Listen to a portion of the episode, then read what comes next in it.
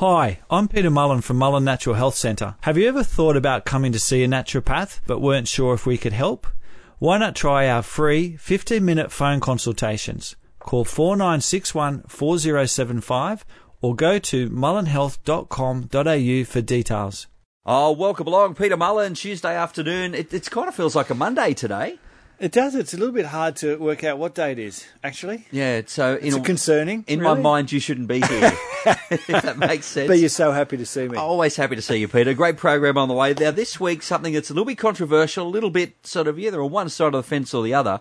Should we be drinking milk, and if not, some alternatives? Yeah, look, absolutely. And it is a bit of a contentious if- issue, particularly around um, things like calcium. So I thought it'd be a good topic just to, um, you know, bring to light, give my opinion on, and um, people can either take it or not. Take it or agree. Did you say something funny there, Peter? Peter, you ready for us to talk about milk today? I am. I am. So uh, we, we sort of hear through our lives that milk is important. It's a great source of calcium to make us big, strong, healthy bones, and all of that. Is that the entire picture when it comes to cow's milk? Well, look, I think one of the one of the challenges is we've we've we've um, really only had the milk's only been really on the, the in the force since we've had refrigeration in the early fifties. You know, prior to that, it wasn't a food group that you know everybody had great access to, unless you really had a cow. And if you did, then the milk was all like raw milk, unpasteurized, etc., etc.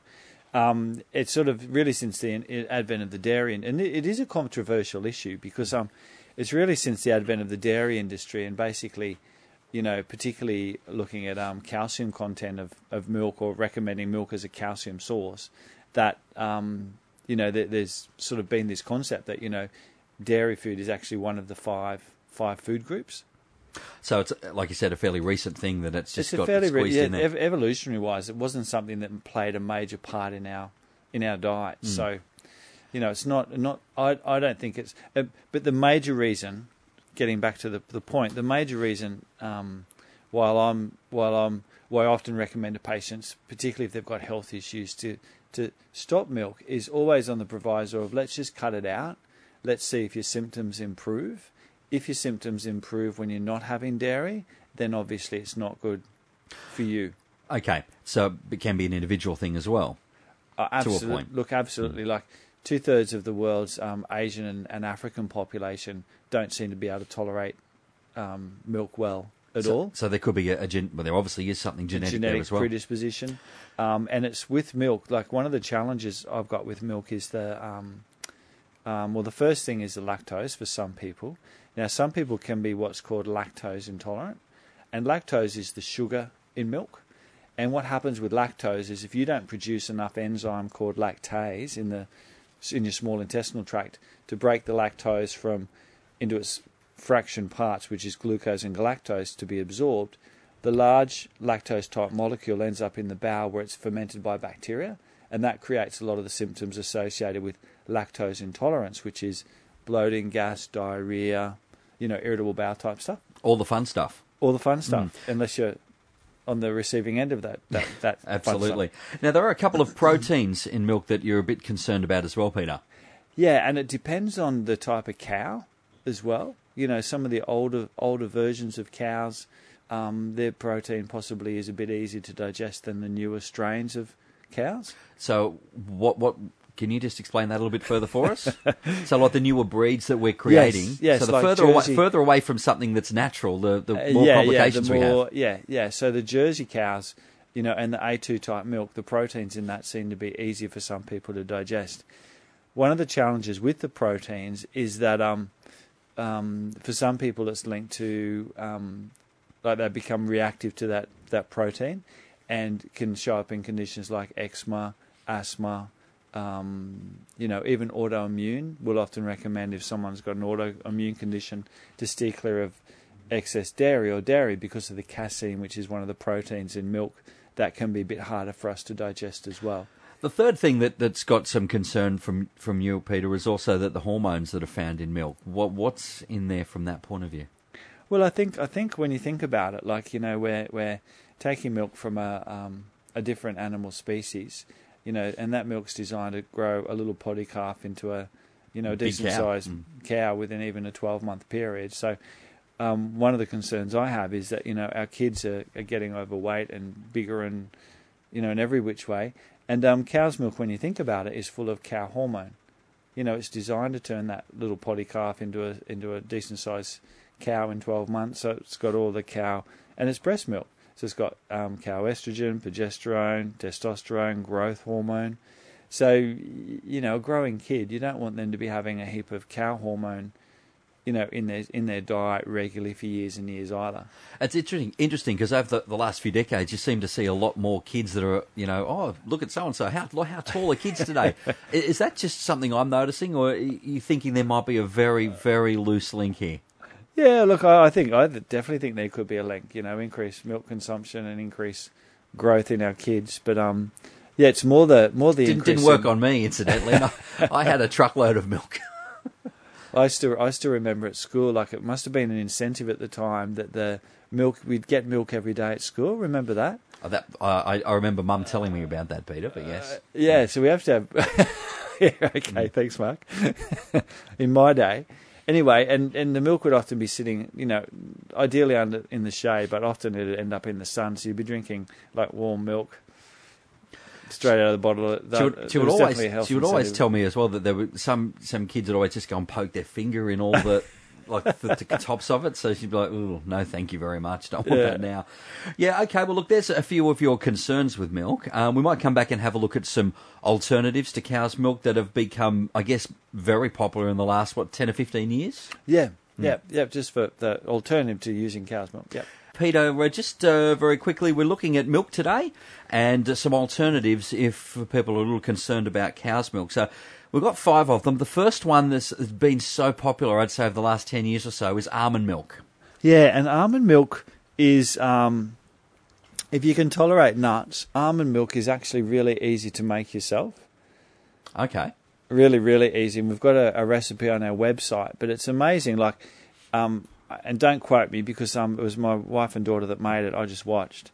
One cup of almonds to I think two and a half to three cups of water, and don't anyone follow me out there. Just get onto our website and actually follow the recipe. This reci- this Blend interpretation is not to scale. Yeah, it's not to scale. Blend it up, and then um, strain through a nut bag. You know, a nut bag's like a calico bag that you just squeeze it, and the, it all comes out. And I think we made something like two and a half, nearly three litres of my goodness almond milk. Is that right? Yeah, and you can put a little bit of um, vanilla in it if you want to have a little bit of a vanilla flavour to sweeten can, it up a bit. You can blend a date in it as well, and then it will last in the fridge for a few days. Yeah. So it's it's it's probably the um, healthiest. That was your phone, Peter, not mine. Turn your phone off. Come on. Sorry about so, that. So the so that's a nice homemade almond milk that's there. Yeah, yeah, so um, then that's probably the, the, the, the, best way. But have a think about this too. It's a little bit of a Western concept that we even have to have a, a cereal with a wet, like a wet cereal for breakfast. Yeah, yeah. Isn't nobody it? else in does some it, respects. No mm. other cultures in the world do it. They have, you know, fish and vegetables or chicken and vegetables. So it is a Western concept. This whole idea. Although then again, I mean, then you've got tea and coffee and then milk as a just a drink on its own. Yeah. So there's that whole side of it too. Yeah. Well, the good thing is now you can do your almond milk coffees if you're out, if you drink coffee. Um, coconut milk is another great alternative for cooking, and it's come a lot more back into vogue. And also to um, low in carbs and kilojoules, but contains your saturated fats, fats as well. So coconut's actually a really good source of um, and some cal- and more calcium than other alternatives as well. So coconut's a good a good alternative as well. Do you have any concerns about either almond or coconut milk? Uh, look, fresh almond milk that you make yourself, I'm 100% on board with. Coconut milk that's not been too processed. Mm-hmm. Um, I do recommend like an unsweetened almond milk to people, like in you know the UHT or the long life sort of packets. I'm a little bit dubious about um, how that's actually all made and processed. But at this stage, I'd probably still recommend, um, you know, that as opposed to even having milk. But the other thing, you know, talking about coconut is um, uh, coconut water, you know, being used and made into smoothies. So the old coconut's got a bit of a revamp lately from a, a uh, health point of view. I was a bit sort of on tenterhooks there. I thought you were going to get down on my coconut water. I do love it. Yeah, coconut yeah. water, and that's a great. It's like an electrolyte formula. So you know, probably a better breakfast for a lot of people to get away from sugary cereals is to use your coconut water and make up a smoothie, and you can chuck your almonds in that, your green things, your half a banana, your green things, you know, your green yeah. leafy green leafy bits. Yep. Um, some maca powder, um, which is an awesome superfood that I really like, and a couple of other things as well. So that that would probably be a good alternative from a breakfast point of view. Um, another one that is uh, uh, I haven't sort of had a lot to do with is rice milk. Yeah, rice milk. Um, again, if you if you're suffering from um, food allergies or food intolerances, and you want to use a a, a, a milk alternative, then if you can get an unsweetened rice milk, um, that's that's at least going to be least reactive. Um, the challenges with a lot of these milks, like even your almond milk, that you buy commercially is there's not actually a great deal of almonds in it, so they're not really nutritional as such. Like the coconut milk is going to have more calcium. Um, rice milk um, it's probably not as good as some of the other ones. It's naturally higher in a bit of sugar and lower in protein and calcium, although it's also low in fat and saturated fat. So rice milk I'd recommend if you really desperately wanted to have something to wet your cereal with but there's not a great there's not a great it's low reactive, but there's not a great deal of um, health benefits to it. Lynn, you've got a question for Peter about lupus and milk. Yes, I do. Um, I, I do. I miss the um, it's autoimmune disease lupus, and I've been drinking skim milk, like quite a lot of skim milk, um, because I thought it was okay. Um, I've also got type two diabetes, so um, I do get belly bloat a fair bit. Well, look, Lynn, Lynn, I would um one of the challenges with um autoimmune is it's probably the protein in the in the milk, not the fat. Oh, okay. So if you and the best way to test it is to cut milk out of your diet, and if you find a lot of that bloat goes away, then you're definitely reactive to the protein in the skim milk, which won't be good. Then we I suspect from an autoimmune point of view. Oh, okay. So I just cut milk out altogether. Is there any milk that, like the rice milk, the uh, soy milk? Yep, yep, not the soy. I'd go more for maybe an unsweetened almond or a, yep. ri- or a rice milk as an alternative or coconut milk some great uh, alternatives. Three of the five there, Peter. We're on top of things. I think hopefully that works out for you, Lynn. And good afternoon, Warren. You've got a question on uh, milk and bedtime. Yeah, hi Peter. Look, uh, I've, I I do have problems sleeping over night time, yes. and I did find that uh, that uh, um, uh, warm milk actually did help uh, help me um, okay. um, get to sleep, which was really okay. cool.